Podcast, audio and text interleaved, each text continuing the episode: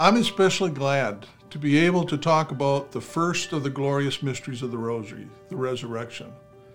One of the reasons is because it's always been one of those mysteries that I just really have had no problem meditating on.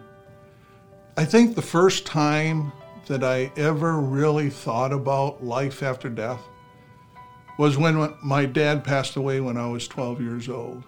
It was such a stark, immediate loss that it forced me to think about life after death and the hope of it.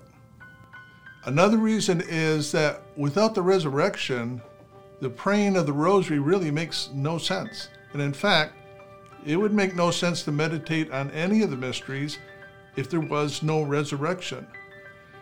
I remember how one pastor that I knew would always say to those gathered for a funeral that without the resurrection, there really would be no funeral because without the resurrection, there would be no church, there would be no sacraments. Those who have died would have really perished. And so ultimately, there would be no hope. The truth of that has always resonated with me. If there was no resurrection, then there would be no meaningful scripture. At least there would be no meaningful New Testament we would basically be relegated to reading the Old Testament, and so we would still be waiting on a Messiah. I recall reading in St. Paul in his letter to the Corinthians how if Christ has not been raised, then our preaching is in vain. In fact, our faith would be in vain. The whole Christian faith is based on the resurrection of Jesus. So think for a moment. If Jesus did not rise from the dead, then he didn't ascend into heaven.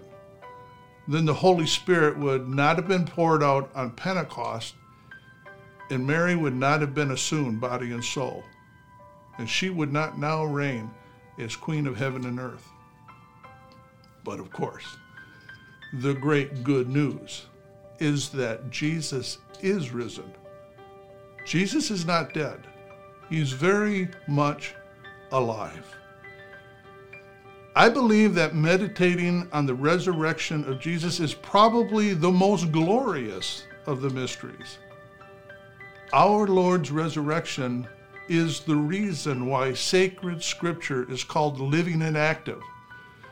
Because, like Jesus, it's not a dead word, but one that gives life. And so I would say, consider taking some time to pray and meditate on the glorious mystery, especially the resurrection, as it is the first mystery that truly allows us to step into the promises of everlasting life.